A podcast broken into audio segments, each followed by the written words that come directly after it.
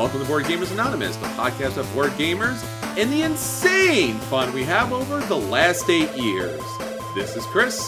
And this is Anthony. And this is our special anniversary episode number eight on episode 339. Our happy anniversary episode. Happy anniversary, Anthony. Woo! Yeah, eight years. Oh, That's no. a number. It's not quite 10, but it's more than five. Yeah. It is that, my friend, and there's there's a lot to talk about here, but obviously we did it. If doing it is eight years of a thing, It is. then we have done those things. It means we are 80% of the way to a much more impressive number with two digits. We're getting there. Well, I mean, eight's got two zeros if you turn sideways. I don't, I don't know. So Infinity if you turn it sideways. it is, in fact, our eighth year on the podcast, and not just on the podcast, but of course, eight years of events, eight years of charity events in particular, eight years of conventions, eight years of programming, eight years of YouTube videos, eight years of streaming we've done from time to time. And just eight years here with you as your friend at the table, talking about the latest and the greatest in board gaming. So, hopefully, you know, that eight years has gone great for you too, because again, you know, we talk about this each and every week. Really, we're in this for you. We really enjoy having you at the table with us to to have a chat with us, to join us, to be our friends at the table, and talk about the most important thing of all time in the world, of course, board gaming, my friend. Board gaming. Absolutely. Yes. yeah, I've I've spent an inordinate amount of time with my board games in the last 3 weeks from packing them up to unpacking them to reorganizing them. Uh I've not played any of them recently, but I've spent a lot of time with them and I know what I own now very very carefully. So uh it's fun though. It's fun to look back over the last 8 years. We do this every year and we look back over the last year in particular to see, you know, in the last 12 months what did we talk about what did we really want to buy what did we end up playing that we loved uh, and it's always a lot of fun because you look through that list you're like wow we did a lot of stuff in the last year and i you know you forget when things happened or, or what you were talking about what was happening at the time and uh, it, this is our chance to kind of go back and, and discuss that and run through it and kind of redirect you back to stuff that is fun for us as much as you hopefully Sure. And especially our feature, you know, reviews or our feature episodes. Those are pretty important because we really try to craft new evergreen content. So it's not the same top 10, it's not the same feature, it's not the same featured game.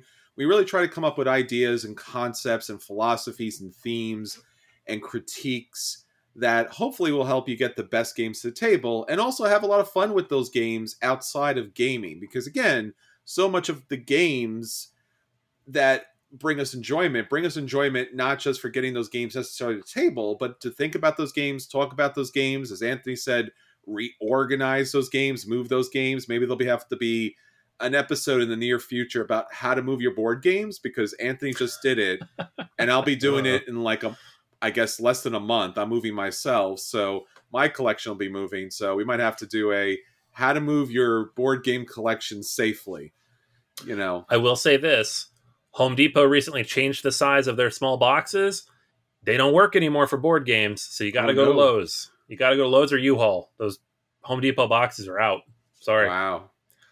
All right, well, that right there, good note. See, bringing Mhm. the most important things in board games.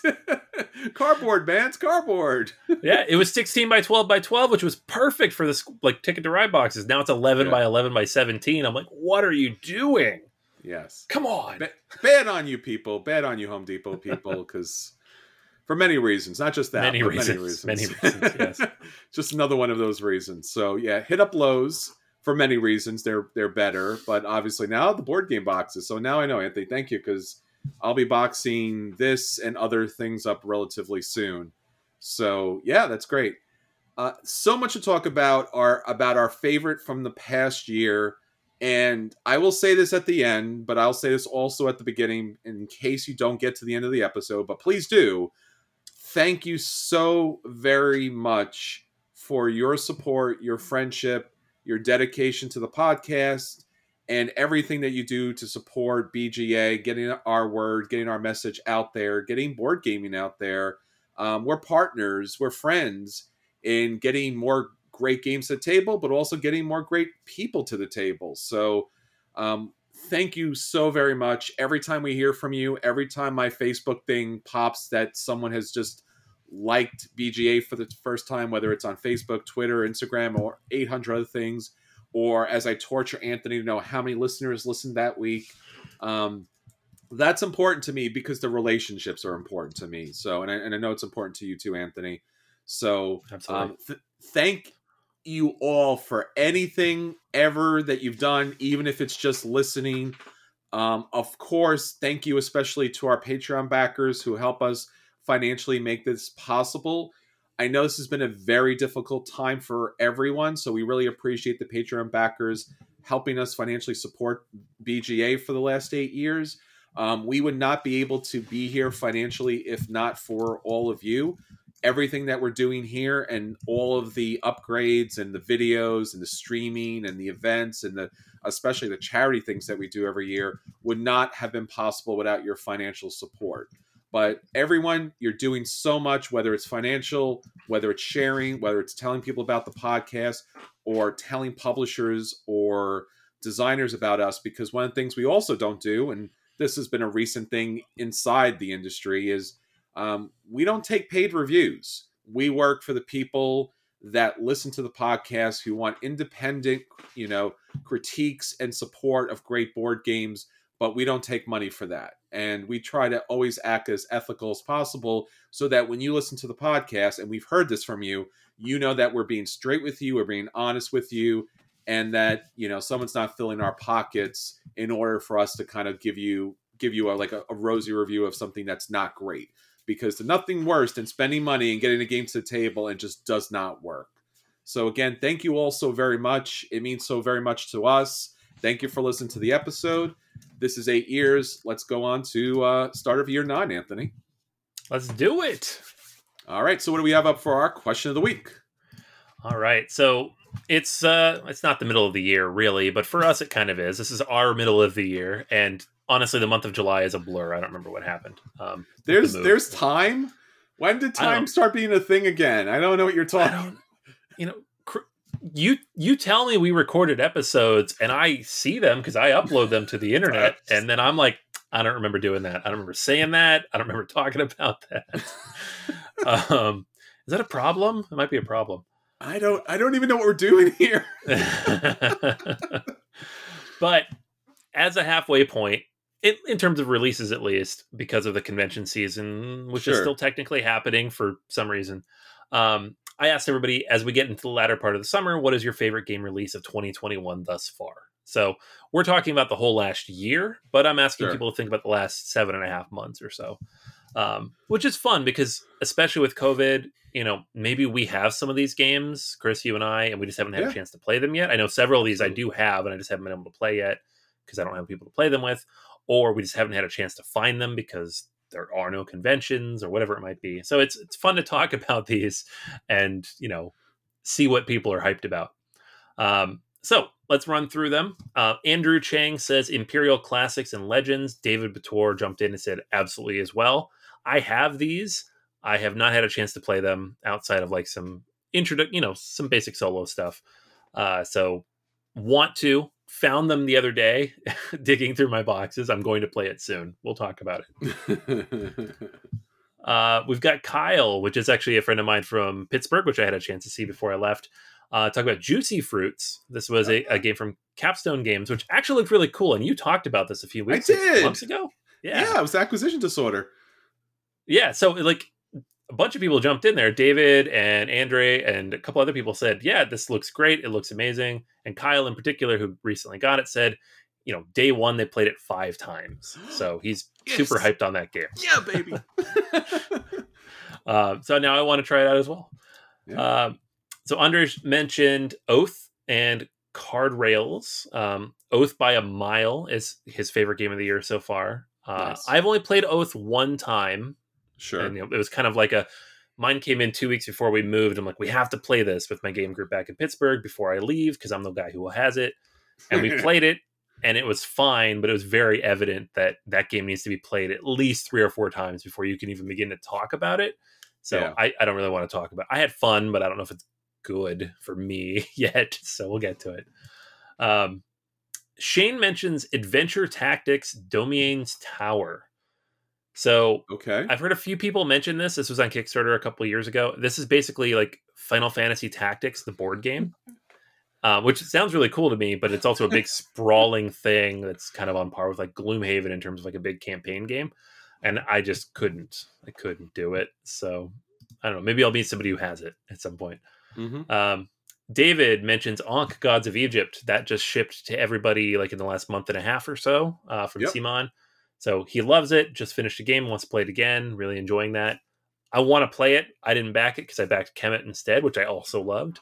Um, but this is the problem with no conventions. Is like this is where I would normally play that. I would find a way to play it at a con, and now I just have to find somebody in my new home where I don't know anybody yet.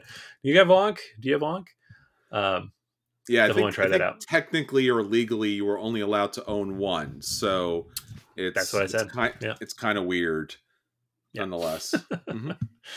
um, so Carlos made a point. He said, I own 21 games published in 2020, but only three games published in 21, 2021 so far. So ask me next year around the same time. Uh, guess he picks things up a little bit slower, waits to see if anything's any good. Doesn't have Jeez. like that cult of the new that the rest of us have, where you just buy it before you know anything about it. Um, AC Holt mentions Power Rangers, the deck building game, which I didn't know existed until a few weeks ago, but apparently it's You- a thing and people are all about it. well, people love Power Rangers, man. I know, yeah. Uh, Andrew mentions Beyond the Sun. Um, only played it on Board Game Arena, but played it a bunch of times. I really love Beyond the Sun. I, I know you and I diverged a little bit on opinions on that, but I enjoyed it a lot, both physically. I bought my copy back last December, I think, um, and online. And then uh, a couple more here. John mentions Excavation Earth, and Tom mentions Coffee Traders, which very niche on coffee traders. I love it, but there's a very limited number of people I think who are going to love that game. So um, uh, you heard my review where I was like, "It's amazing, it's a buy, but just make sure you play it first because it's big and expensive, but it's great, but just for me, maybe I don't know." Uh, so there you go. There are some recommendations from the uh, BGA audience of their favorite games of 2021 or 2020. Yeah, 2021 so far. Um, I don't know which ones, if ours were 2020 or 2021 for later, we'll talk about, but uh, it's been an interesting year so far for many reasons, obviously. Mhm. We'll, we'll get into that. Absolutely. All right, so that's what our listeners are talking about. Let's get on to our acquisition disorders, Anthony. All right. So, for whatever reason, uh, Capstone Games is just going to release every game they have for this year in the next three months. Um, Mhm. So they put up another pre-order. I I talked last week about Boone Lake. I mentioned briefly the Uprising from Maracaibo. Um, the week before that, they put up Imperial Steam, which is a limited pre-order. And so their new one, which went up for pre-order a couple days ago, is Corrosion. Uh, and this is actually like way up there on Board Game Geek right now. It's either number one or number two on the hotness. Uh, number one as we're recording this. Um, I think yours is actually number two, but it just popped up there yesterday. Mhm. And it is a game. It's a brand new designer, uh, Stefan Bauer, and it is a game in which you run a factory and you deploy the workers, the engineers, and you're trying to build an engine. It's an engine building game, but what makes it unique from other engine building games is that the engines are quite literal. Like you are building a machine, which means the more often you run that machine, it, the more often it corrodes and breaks down. Right. So each machine you build or each engine you build is going to have a limited amount of times it can run. It's going to break down over time. And he, they're calling it a temporary engine builder. So you have multiple different paths to victory. Um, there are gears and different types of machines. And if you get the deluxe edition, you get the actual little metal gears to play the game with, which is pretty cool. Uh, and on your turn, you're either going to play an engineer card and turn the corrosion wheel of your factory, um, those are two different actions. And, and when you play the engineering card, you're going to be able to, you know, gain new machines, um, upgrade them with different engineers, different abilities, all that cool stuff. And if you turn the corrosion wheel, you put the machines to work. You actually get them to do stuff. Um, get the engineers back into your hand, uh, so you're taking your workers back for future use. Uh, but again, those gears and machines start to break down a little bit. So you know, we're looking at you know you're trying to build this up and it almost reminded me a little bit in a weird way of like london where you build up this whole tableau and then you activate it and then bad things happen to you. So you want to activate it at a time that it's as efficient as possible to activate it. Um, i have not had a chance to play it on tabletopia. It is up there. You people can go and play it uh, or get a chance to play it there uh, but yeah i'm pretty excited for this it looks cool it has a solo mode um, it has a follow action, which I know the designers talked about a little bit uh, in terms of that was like kind of where he started with the mechanics. He wanted a game with a follow action. That does seem to make it a little long. I have obviously no one's really played the physical version yet, but follow actions almost always make a game long. So, um, you know, there's a couple of Certa games like that. We'll see how it does in terms of you know table time when it's once it gets out. But I'm pretty excited about this. I was going to pass it first when they put it up because I've already pre-ordered a couple things from Capstone, and I'm like, eh, I'm kind of at my limit. But watching the video, reading through the rules or like the rules summary, um, I don't know. I, I, think they might have me on this one. So uh, that's Corrosion, uh, designer Stefan Bauer, Capstone Games, uh, and Deep Print Games, and that is coming sometime this year. With boats being the way they are, who knows? But I think they said November, hopefully. Yeah, I saw this as well, and this was going to go on my acquisitions disorder. The the layout of the game, the pieces. Uh, you know, there's just so you know. I think you get to a point when you've played enough, you know, board games that you can just look at a board game and you're like, I like that. There's just something yeah. about yeah. the way it's laid out and and how it seems like it kind of it, it pulls together. The artwork looks nice. The graphic design seems nice and clean and it seems to be a really interesting you know you know concept to kind of move forward with and yeah capstone does generally a very solid job with um, all of the games that they put out in that kind of genre whether especially when it's new stuff so i think Pegasus Spiele is, is on board with this too so yeah hopefully this designer is the new hip you know kid out there so really looking forward to it yep. so speaking about hip kids uh, you know the hippest of all kids anthony he's yeah, our yeah he's our boy Vital Lacerda. Yep. speaking of uh, past moments at the table, you know, I was like, "Oh my God, it's Vital Lacerda!" I was like a, it's like fanboying there. Oh, so oh, so much, so much. Oh my God, I'm like, yeah, he's right over here.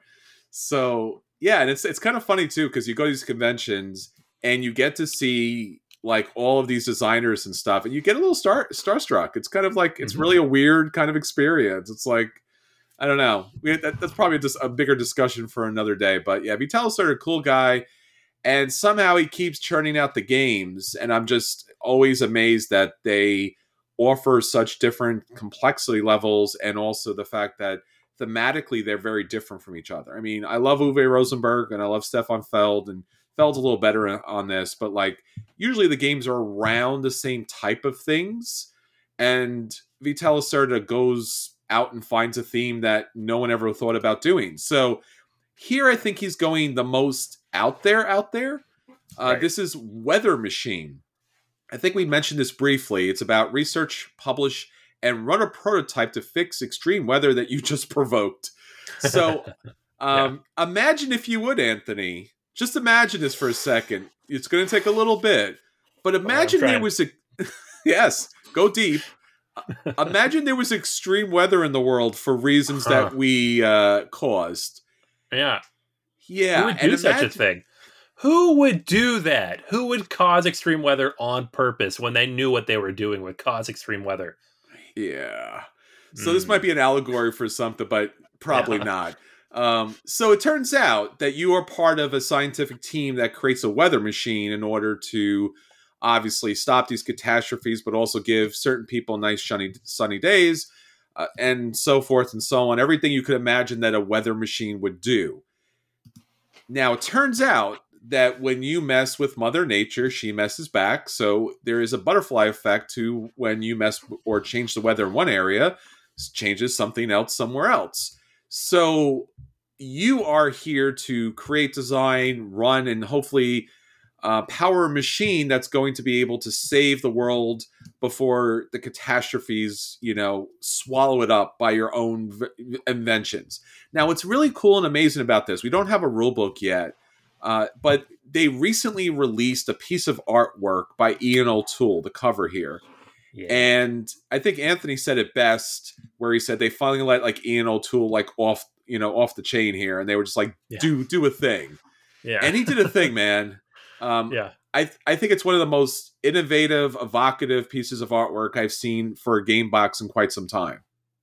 I I absolutely loved it. Yeah, I a friend of mine in uh, Discord posted it, and I, I like immediately I was like, oh my god! And actually, I actually had to zoom in. I'm like, that's Ian O'Toole, right? Just to make sure, because yeah. usually everything for him is just like simple block, like it's beautiful, yeah. but it's it's flatter, you know. Yeah. This is so there's so much texture to it they're like, make something steampunk, and he's like, oh yes, I'm gonna do it. um, and the early early prototype stuff of the game boards and everything else, like it's just, oh, it's gonna be such a pretty game. I think he had versions of this online, right? Some people were like play testing this. It's on Tabletopia, invite only, I think, still, but you can join his Discord group, which I think there's a link somewhere on Board Game Geek. I'm in there and he posts pretty regularly when he's doing playtests. I don't know if they're still playtesting this because the Kickstarter is like in two or three months now, so yeah. they might be done. But there was a, a, long period of time for like two years there, all throughout the pandemic, where he was playtesting this game, and you could go and, and try it out. Um, I think I I I went in and watched one when he was doing like a partial teach because I didn't have time to play, but um, yeah, it's it's really pretty. I don't know, and like the cover really drove it home. Yeah, and it looks like a really solid game. It and there's so many different elements here at play, and it really has like like you said, it's really pretty. Great production. You get these really cool like screen printed meeple bots that kind of come into play here. So uh, yeah, I think this is something you should take a look at. Take a look at now before it kind of comes up for purchase, because I think that this is a game that you're you're probably going to want to get to the table. I mean he's done such a great job, and I think he's only getting better. So yeah, Weather Machine uh, will be, I guess, hitting Kickstarter. Right? I think we're this is going to be a Kickstarter yep. game. Yep. yep. So big box Eagle-Gryphon game. I think th- they say Q4, so like October, November. Sure. So it's going to be a little pricey if you put oh, yeah. those things together. yep. Remember when games? remember games when games weren't pricey? that was like yeah. three years, or three four years ago. I don't remember. There was a pandemic in the middle there. I don't remember anything. That's true. So yeah, Weather Machine, uh, Q4, end of the end of the 2000, uh, probably be hitting your table probably in 22, 22 or 2022, or God only knows at this point as far as time and space yeah. is concerned. All right, yeah, they, so that's usually they usually got stuff out in like a year, but I think right now, yeah, good luck right now we might see this game in 22 22 because between the cost of wood right now the cost of uh transporting things the pandemics i mean there's like everything right? Everything's a thing right now. So yeah. uh yeah. So definitely check this out. I, I think this is something that if you have not seen this yet or if you're not normally a you know a uh Vital Lacerda or Ian O'Toole fan i think this just might change your mind. I think that this game at least the look of it, at least some of the playthroughs that I that I've read about, it seems like it does a little bit more than we've seen from other games. It's a little more streamlined. It's a more a little more thematic, and I think it's a little more fun. I think we're we're going to see this kind of game blow up. And Eagle-Gryphon does great production typically every each and every time. So yeah, good stuff. Right. All right, so Anthony, let's get on to our acquisition disorders, and we'll let people know if those games are a buy. Should they should run out and buy those games? Those games are a play. You should play those games. Those games are a dodge. So you should avoid those games. Or if those games are in fact the dreaded burn, because unfortunately that tends to happen. But please don't burn games. That causes you know weather problems in the future, and we need a machine to shut them down. So recycle them or reuse them, or in fact just don't buy them because reduce, right? Reduce is the first thing, right? Yep. Reduce, reuse, and then recycle. Remember it. Those letter those words are not interchangeable. reduce, reuse, recycle. All right, cool. So now that we have our eco- ecological lesson here, let me talk about a game that I'm just going to tell you right from the start. You should reduce. You should just not even buy this game. All right. Now, one of the things about me, I don't go into too much detail about things in general about my personal life, but my background is counseling. Uh, so I love the idea of a of a, a game that's based around counseling and in particular based around like intervention. So we need to talk came out in 2019 and what was really interesting right from the start was that this game was or at least the artwork for this game really kind of popped to me because if you ever watched way back, I don't know if it was like the early 2000s or late 90s, it's kind of hard to remember because again, COVID. Uh, Dr. Katz, the family therapist, you might remember it from like the Comedy Central, like the really kind of wavy artwork. And basically, what he did was he interviewed comedians, you know, in a kind of cartoon format, and usually they were they would just do their skit, and he would just comment on it. So the artwork here was like, hey, I remember that from like the 90s or the 2000s. Again, whenever that time period actually happened, God only knows. So, we need to talk is a ridiculous set of interventions for a ridiculous set of problems. So, primarily in this game, what you're going to do if you are the person that's being intervened upon, you are going to have a particular issue that needs to be addressed. So, very simply, you're you're coming to the group, you don't know what the issue is. Everyone is going to bring this intervention to you, and there are 3 rounds in this intervention.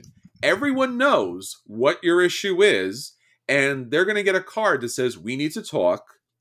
And there are 274 cards, I believe, in here. A lot of cards for this for this game to play, and you're going to get something very out there. So for the example card that I'll, I'll kind of talk about because I don't want to spoil anything is uncontrollable interpretive dancing.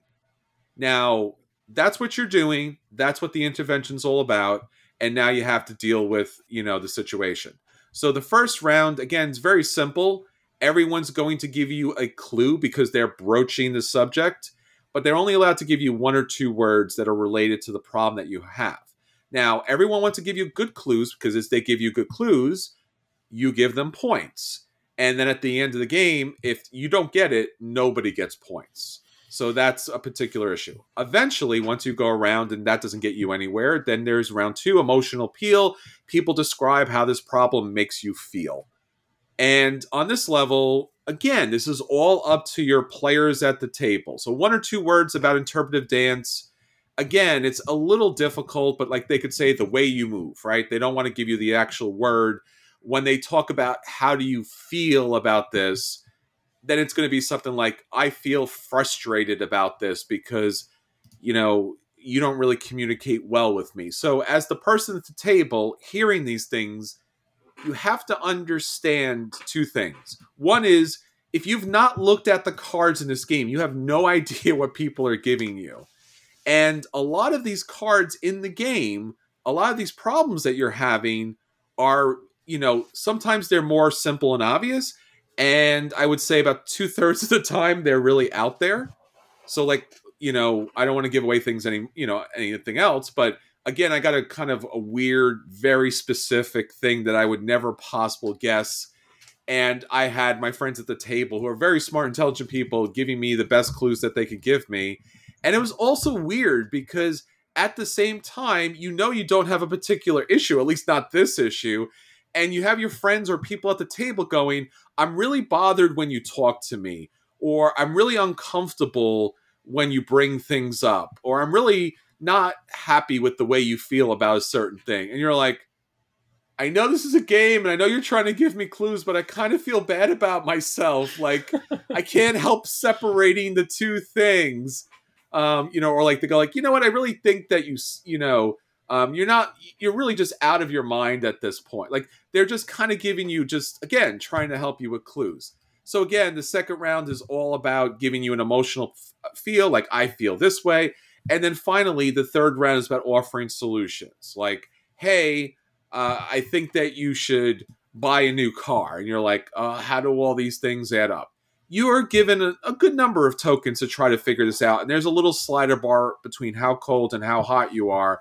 And then at some point, the people who are at the table are supposed to, you know, decide if you were close enough in order to get that guess correctly.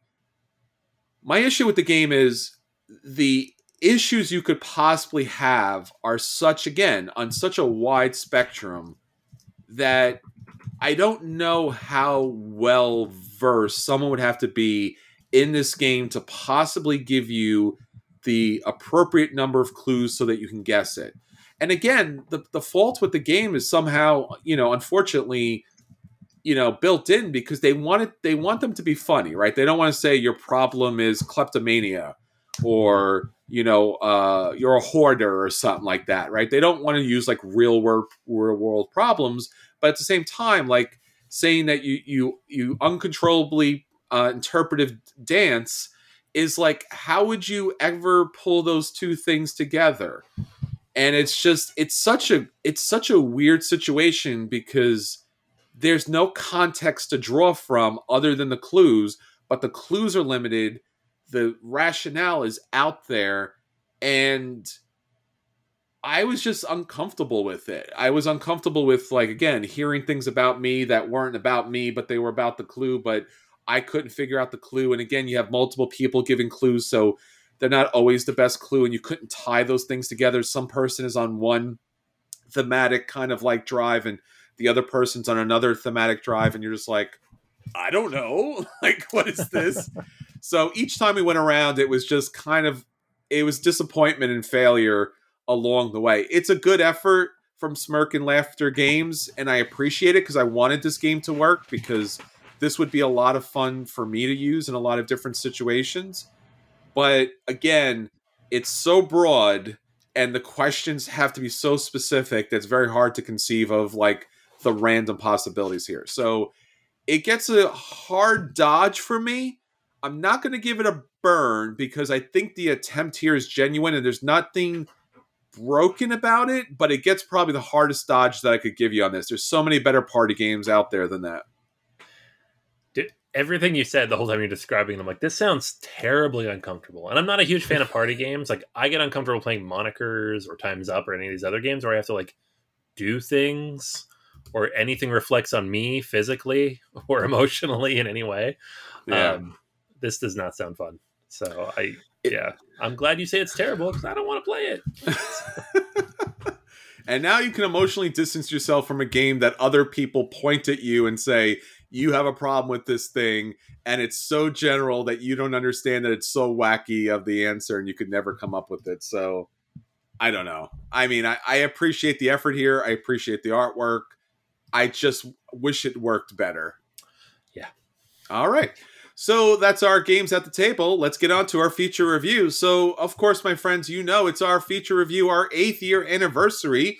And Anthony and I are going to take a dive back into the games that we love to talk about in our acquisition disorders, the games we love to get the table at our tables, and of course, our favorite feature review.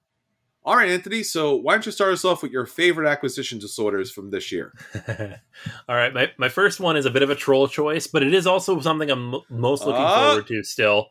You know what it is because you can see the spreadsheet. It's the Isle of Cats. Don't forget the kittens. Yeah, there it is. It was um, it was it was a nice eight year run. That's all I have to say. It's, oh come on, come you know, on. We, we, we got far, and then all of a sudden everything got quiet. Of all of a sudden, and this was it. This was the reason. Yeah, it's the fourth time we've talked about Isle of Cats. I mean, you're you, you're immune to it by Stop now. talking about it. my out my cat allergy translates to a board game cat allergy, so I can't I can't That's do it. That's not good. No, I didn't I know. know that happened. I'm allergic to all games with grass. Crud. no one tell Anthony that cardboard's made from plants. Don't tell him that. Don't. He'll get very upset. this is bad. I'm surrounded by cardboard right now. all right, Isle of Cats. Uh, original game came out. It's up here somewhere. Uh, mm-hmm. A couple years ago, I loved it. It's a polyomino card drafting game big puzzle. You can play it solo. You can play it with your family. They have family rules. You can play with a big group of people. It's like this very flexible game that manages to find all these different levels. If you like puzzly games, if you like cats, if you like silly fantasy pirate stuff, right? I happen to like all of that, so this game's great for me. Um, Chris doesn't like any of that, so he's not happy. Uh, I have not played it either, though. To be fair, I've not played it, and I, I will give it a a uh, a look at. You know, with okay, gloves. Okay, on. I'll take it. I'll take yeah. a look at it. I'll take a look uh, at it. Yeah, so they ran another Kickstarter uh, a few months ago. This was on my episode, uh, let's see, 328. So this was actually about three months ago. Mm-hmm. Um, and it's a it's a pure expansion, right? You've got kittens uh, that come in, and they again you have solo, family, and standard game content. Uh, but this time you're getting three new expansions with all the content for this year. There is a big box, which I did go for because I have all this stuff. So I want to put it all in the big giant box, put it next to my stupid Suburbia box. Um, and there was a explore and draw, so a roll and write type of game. Um, I don't think I backed that because I don't need that. But everything else looked amazing. I'm super on board. I did get the pins because the pins are awesome as well. Cute little kitties. Um, yeah, so Isle of Cats, it's not supposed to come out until like next year sometime, but this is one of the ones I'm most excited about that we have talked about so far. So I had to give it its due, despite your chagrin. All right, if you say so. Yep, no, as, I had to do it. As I said, it was a good run. Good, goodbye, everybody. Goodbye. Um, some people so, are turning it off right now. Stop it. hey, it's it's a cliffhanger. Will there be a year nine? I don't know. oh, Anthony I mean, look, keeps talking about these stupid cats. I mean, that's we're gonna we're gonna switch to the cat and dog podcast. That might happen. Uh, I mean, you know, uh, our good friend Tim, you know, said us to switch things up, so it could happen. You're you're a cat guy. I'm a dog guy. I mean, I understand that. This is the yeah. point where Anthony goes, "I'm not a cat guy. I'm a dog guy." And I'm gonna like, "No, man. I've seen you with the cats. It's over, man." No, no. Cats live in the basement. Dogs outside the door. I'm just saying. Nah, we've we've seen it on camera. If you watch on YouTube, you could see Anthony. There's so literally he... one time the cat crawled in my lap, and you act like I'm the, the biggest cat guy because it happened like a game with puzzle pieces that look like cats. He does the Doctor Evil thing with the cat that's hilarious. So if you haven't seen YouTube yet, again, thank you for subscribing to YouTube. But subscribe for more cat videos with Anthony. And if you like cat videos with Anthony, let him know because he's going to produce that content for you. This is false advertising. He's making it up. it's not. All right, so let me talk about some acquisition disorders that are not feline friendly. So first up is On Mars: Alien Invasion, uh, of course, by Vitalis Lacerda and O'Toole. Now, why this was one of my favorite acquisition disorders and games I backed on Kickstarter was because Anthony was talking about, you know, Ian O'Toole's artwork kind of finally like being free, like it could do just different things than what other than just a very clean design. And the same thing for Vital again, producing wonderful thematic board games out there. But this one here, the On Mars Alien Invasion, does something different as far as the expansion is concerned. And, and ironically, I do have something to talk about that later as far as my favorite feature review. But basically, it really takes what is a Euro game and it turns it upside down on its head because there are three different uh, well, I guess in, in, total four different chapters, depending on how you look at it. But there are four different chapters in this game, and by four different chapters, four different modules that you can play in this game, and then the game plays different. And I love that about a, an expansion that it just like it's not more of the same. It's taking the base game and making four different games out of it. And I'm just like, okay, I'm on board for that, you know? And the artwork here, again, is kind of different. It's, it's really kind of like this kind of creepy alien artwork. The meeples are fantastic. The production's top notch. If you've kind of liked On Mars, this was an expansion that you really should take a look at because, again, it's going to give you more than just what you already like. It's going to give you a different way to play the game. And I love that because I love Euros, but it's at some point they do become rote. Like you know what the best moves are, you know what the best places are, you know what kind of strategies you want to follow. Here, you get to play different games with the same thing.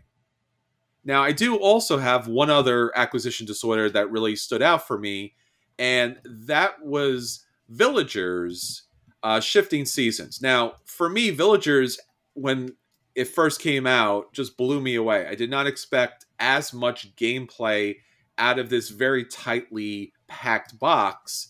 And I was just like really thrilled about the whole situation that they were coming out with an expansion because, again, you just want more content with those great games. So this expansion does, in some cases, what most expansions do.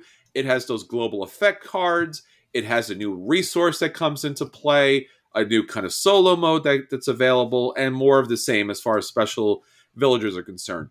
But the price point and the gameplay with villagers has always been top notch. So if you didn't pick it up previously, this was a really great time to do so. All right, Anthony, what about Yeah. you? Mm-hmm. Yeah, it's funny. I can't make fun of you because I backed both of those Kickstarters as well. Um, I know. But, like on Mars was our game of the year Yeah, for a reason. We both loved it, and Villagers. I'm the one who introduced it to you. So you did. obviously we both love that. Um, so my other one, which I think is a game that, if nothing else, you're ambivalent towards, is Paperback Adventures. um, so this one was up on Kickstarter uh, a little while ago. It was on episode uh, 326, so a couple weeks before Isle of Cats, and it is a solo only version of Paperback that Mhm. uh, was released on Kickstarter. Um, paperback being a deck building game in which you're building words and you know it's pretty basic deck building rules. Um, hardback is one of my favorite games of all time. It's in my top 100 it's a iteration on paperback.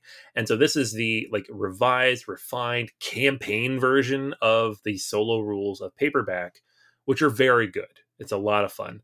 So they've basically turned this word building game into a roguelike deck builder which is so cool to me because I like all of those things, right? So you have, you know, there's all these roguelike deck builders that are on Steam right now, um, that it, like video game wise, and they're like, let's make a card game version of it because this is kind of where all these mechanics started, and this is what this is. So I, I'm all about this. Tim Fowers, I love all of his games. You can't go wrong. Um, Mhm. Ryan Goldsberry's artwork is perfect for the paperback universe, and um, super psyched for this one. Yeah, I mean, I own paperback, I own hardback, I own, I don't know, it feels like at least another half dozen of his other games, uh, Word Domination, Burgle Brothers. So no, I'm on board with Fowers. I I, I think I, I, at some point I was steadily collecting his games. I wasn't sure about the solo mode, so that was one of the things I wasn't too sure about. But yeah, hardback is is awesome. I mean, his games have been great, and they're again, Yeah. They're a lot of game in a very small box for a very reasonable price. And considering how board games going, you know, if I had to make Right. one suggestion to people about you know purchasing power, it would probably be from Sinister's Fish, Villagers, and Streets, and then for Fowers games, anything Fowers produces, because again, Right. they're so small, compact, and they're busting. Like they have so much value to them. So yeah, I mean, it's absolutely a great pick on that too. All right, Anthony, let's get on to the games that actually hit your table this year. What was the tops of the tops for you? All right. So I got two. Uh, again, we're doing two here. Uh, and they had to be solo games because from August of last year until August of this year, it was 90% solo gaming, right? Very short window there in the spring where everybody's vaccinated, everybody's healthy, we're all safe, let's play some games, but then kind of back to solo gaming now the last couple months. Mhm. Uh, and so the first one for me is Lost Ruins of Arnak. This was my review on episode 298. I gave it an emphatic buy. It ended up on my top 100 list at number 18, like a month later. And it's probably even grown more so since then. I play this game a lot. Um, the solo version of this was very good. And then they released a solo campaign, uh, which was amazing. Like if you have not played that yet and you like solo gaming or you like Lost Ruins of Arnak, I highly recommend you go play that. Mhm. Um, they also have an expansion coming out soon, which is going to add like asymmetrical abilities, starting powers, and some new cards and stuff. Definitely check Awesome. that out when it comes out. But just all around, this was, you know, one of, if pro- if not maybe the favorite game of mine from last year. Um, again, on Mars kind of won out, but this is the game I played the most by far. And uh, you know, it's online now too. You can play it on Board Game Arena. Just all the different things. Like their marketing plan on this was just spot on. Once it hit, they took off with it. Uh, so this game not only in terms of like when I reviewed it, because it surprised me. It was like one of those things that showed up as a review copy alongside Under Falling Skies, which is the game I expected to fall in love with and didn't even play for six months. Um, and I was like, oh, I'll try this one out, and I just just fell head over heels for it. So, Lost Ruins of Arnak definitely is my uh, favorite review of the last year. The other game I wanted to mention, um, again, just kind of on that solo train, is Root: The Clockwork expansion. Mm-hmm. So there was new Root content that came out at the beginning of 2020 uh, with the Underworld expansion, which I reviewed at the time um, when I was still playing with people, and I played a bunch of times with the new factions.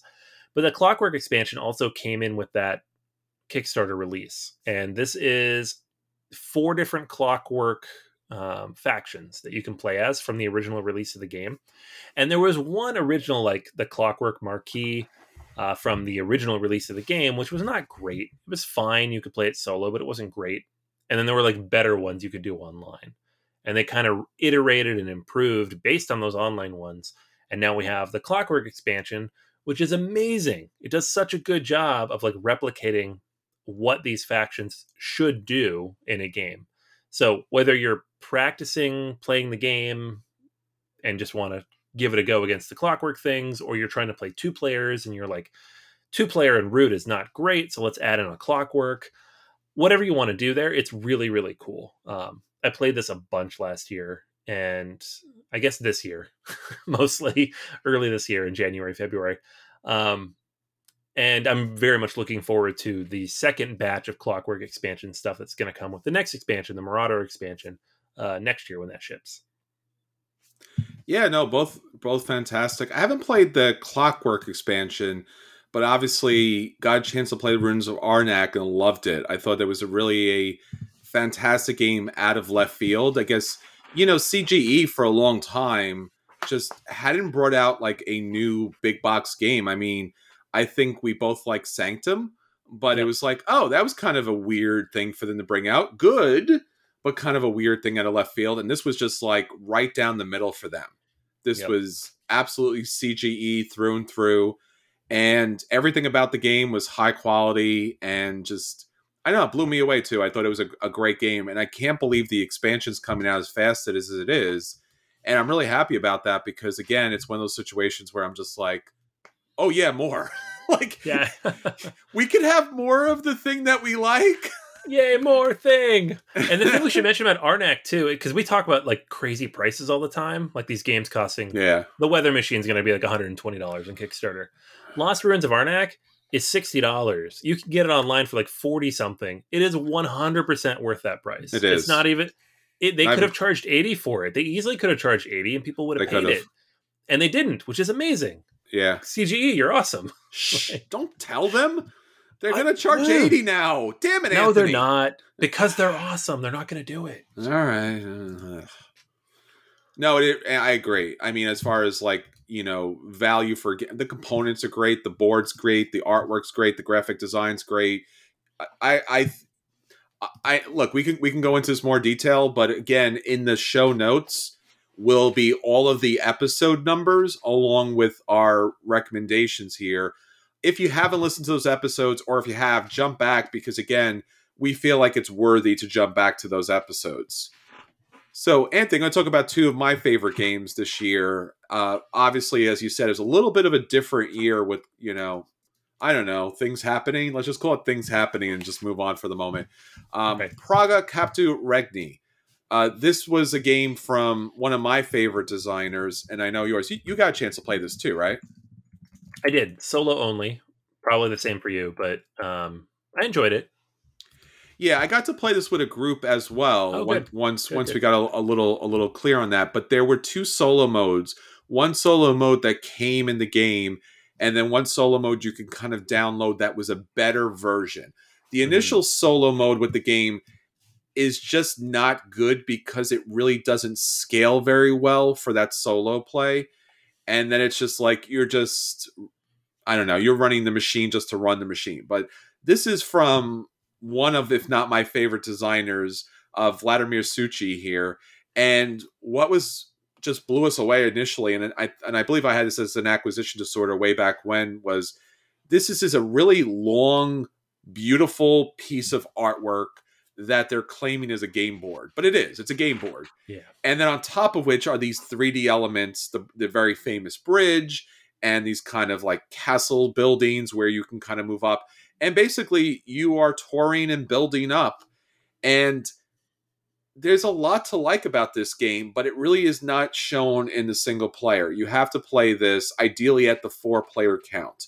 Uh, I know BGG says three is best. It's not. It's four because you do need to have that competition, and you do need to be able to build up the city in order for everyone to benefit off the bonuses. That's the one kind of failing grace with the game is that yeah, you can play solo, you can play two players, even three players, and kind of put stuff out there. But you really want to be able to benefit when someone actually builds something. It should be more dynamic to that end. So again, this is a game that you know, I think you could pick it up for about sixty-five dollars. Uh, you know, and I, you know, maybe a little bit cheaper on some online sources, but still a very good value if you do play at the higher player counts because it does not scale well for that. But fantastic game, definitely worth the play, and uh, really glad to have it at the table. The second game is a game that also I talked about that I think for many of us out there has been kind of stuck in transit for a lot of us. This is uh, Nidavellir. This was a game about uh, dwarves trying to put together um, the best team possible to kind of track down a dragon and just you know mess him up for all the things that he did and really you know the thing here about this dwarven kingdom that kind of came together is that the artwork was so unique it was uh, it was a really kind of like artistic depiction of these dwarves that all come from different classes, whether they're blacksmiths or warriors or explorers or hunters or miners.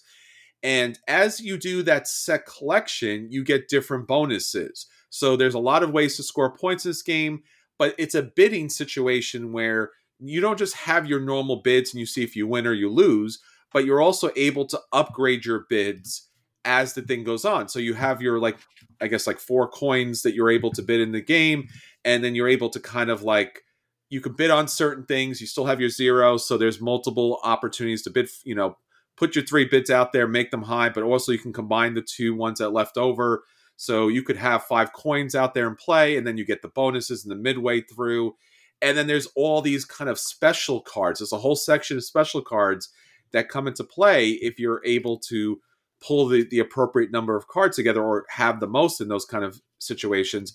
And then it's just like and then it really opens the game up to a second level. So this was a game that i was you know really highly anticipating because the artwork and the production was so good but i was really glad to find that it was a game that i could actually get to play each and every time with people because there were multiple ways to play the game and the coin building system was very unique. It was almost like a deck building system where like i'm going to cash these in and get something better and then maybe later in the rounds get something that might actually benefit me. So it wasn't a standard kind of like auction kind of situation. So great game set collection card drafting your typical victory point game a lot of fun. Uh, definitely check it out.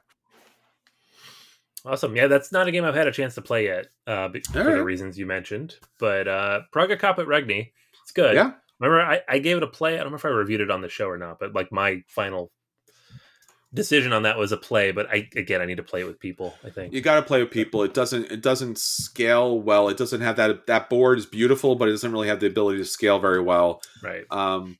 So yeah, so definitely good some good games to check out this year. There's so many more. Definitely check back on our episodes on that. All right, Anthony, that leads us to our final feature review, which is our best feature from the year.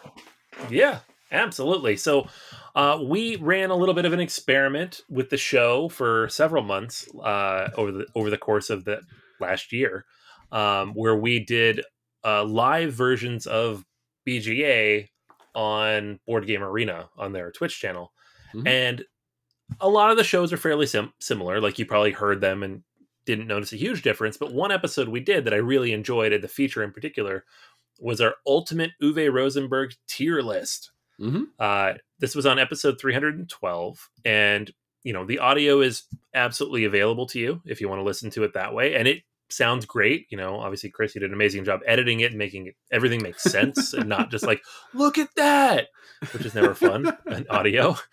Um, but if you want the full experience, the video from that segment of the show is on YouTube.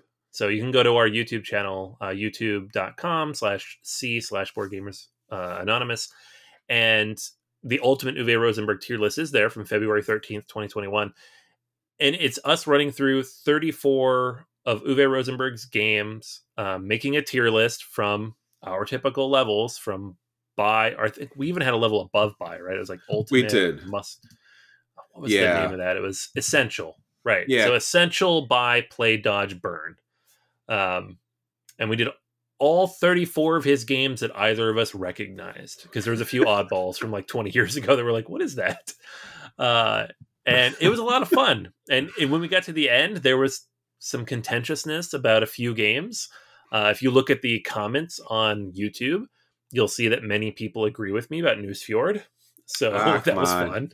fun. uh, but yeah, no, that was a blast. Um, it's one of those things we've you know hope to come back to like once we're both settled. Obviously, with all the moving and everything, recording video is not super easy, but uh, it was just a lot of fun to do and just to kind of run through one of our favorite designers and discuss everything of his that we've played or touched on and where it kind of ranks in a fun, you know, tongue-in-cheek kind of way.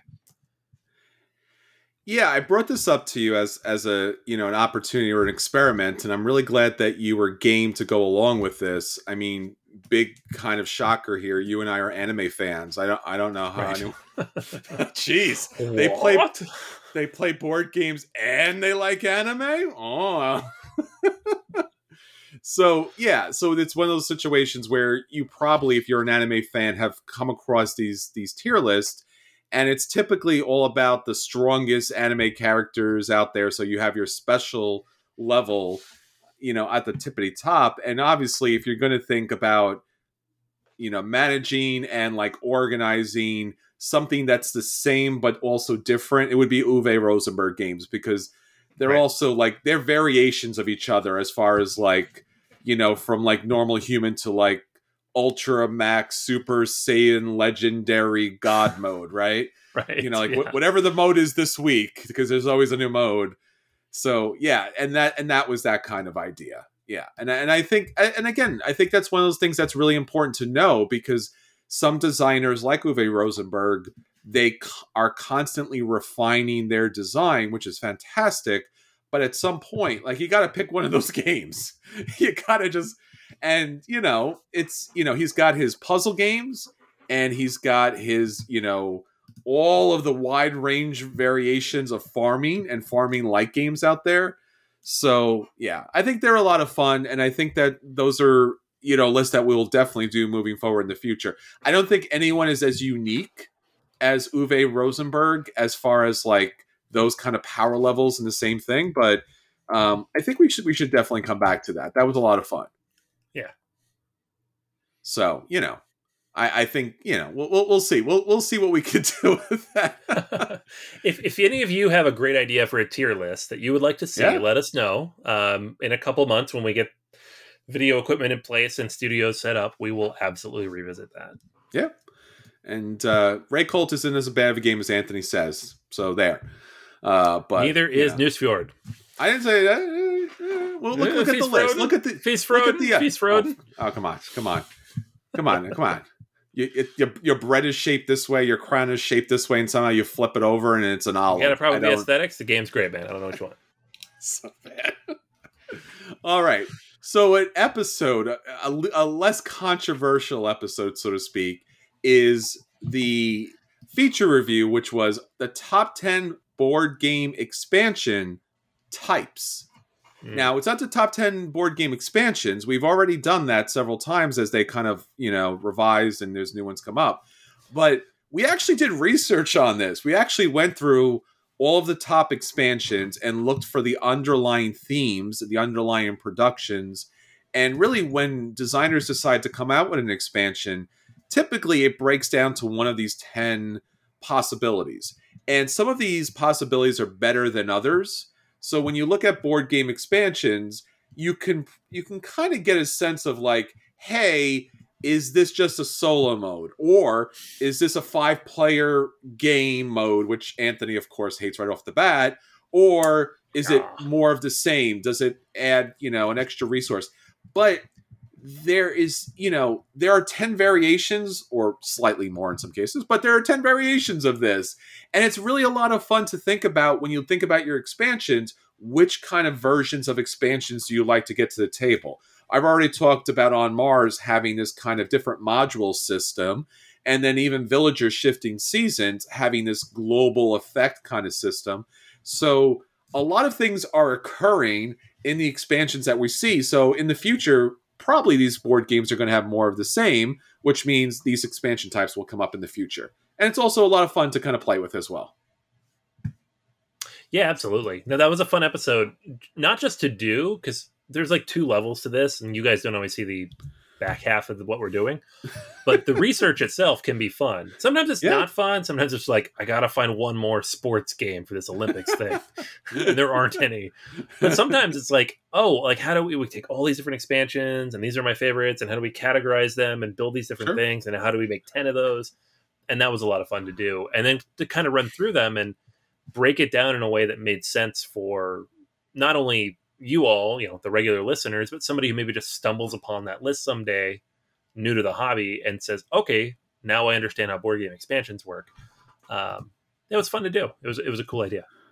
Yeah, and again, some of those expansions are standards because they're standards. They're they it makes sense that you know you may need extra player colors or extra players or solo modes or more of the same and a lot of those things make sense. And then there's some extraordinary stuff. So if you haven't checked out those episodes, check back. All of these special episodes, our favorite acquisition disorders, our favorite at the tables, our favorite features will be in the episode guide. So you can find those episodes and check those things out. Please do. They're a lot of fun.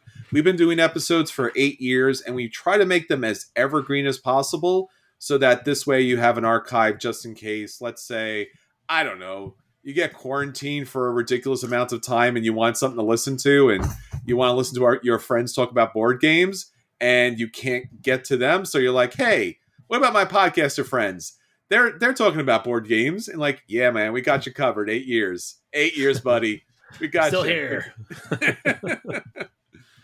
so that's our feature review all right, everyone. We hope that you enjoyed our eighth anniversary, looking back at the latest and greatest in board games. We've been so glad and appreciative of you listening each and every week. Uh, putting out an episode each and every week is challenging. Is it difficult? Is expensive in some cases? But we do it because we really love having this contact with you, having this time with you, sharing board games with you, and we hope to do so in the future. So until then, everyone, please keep safe. Uh, stay safe at the table so that when the convention season does come around safely, we'll all be able to join together at the table. Anthony, Absolutely. anything on our way out? Yeah, man. I mean, everything you said was amazing. Um, you guys are all amazing, and this year in particular, you know, this whole last twelve months sure has been uh, trying in many ways. But it's you know one of the things that keeps us going is knowing that you're out there listening, playing some of the games we're talking about, commenting on our questions of the day, engaging with us on Discord supporting us on Patreon, all these different things. It keeps us going, keeps us doing the show because it's fun, it's engaging for us, but it's also just really nice to know that you're out there, and mm-hmm. uh, that's why that's why we keep doing it. So eight years and counting. We'll be we'll be here next year for year nine. I like your enthusiasm, kid. It's going to take us far. Yeah. Unless there's another Isle of Cats Kickstarter, and then it's done. I tell you. No, it's important. Like again, Anthony, our, our you know, the, our friendship over what it's been a decade now. It's been longer than the podcast has been going. Sure. Uh, it's it's uh, very important and appreciative, and obviously, it's challenging dealing with board game industry just in general for so many reasons, especially the last two years. If you've seen anything about board gaming, you're like, oh, I had no idea all of those things were there. Like, yeah, they were all there. so you know, uh, it's been a journey, my friend. I'm glad to have you along with me. And again, there's been plenty of challenges throughout the way, you know, plenty of challenging people, and thankfully, plenty of challenging games to get to the table. So um, it's been a joyous adventure. Thank you, Anthony. Thank you, everyone. Um, we look forward to joining you next time. Until next time, though, this is Chris. And this is Anthony. And after eight years, we're so glad to have you join us at the table. Take care, everyone. Take care.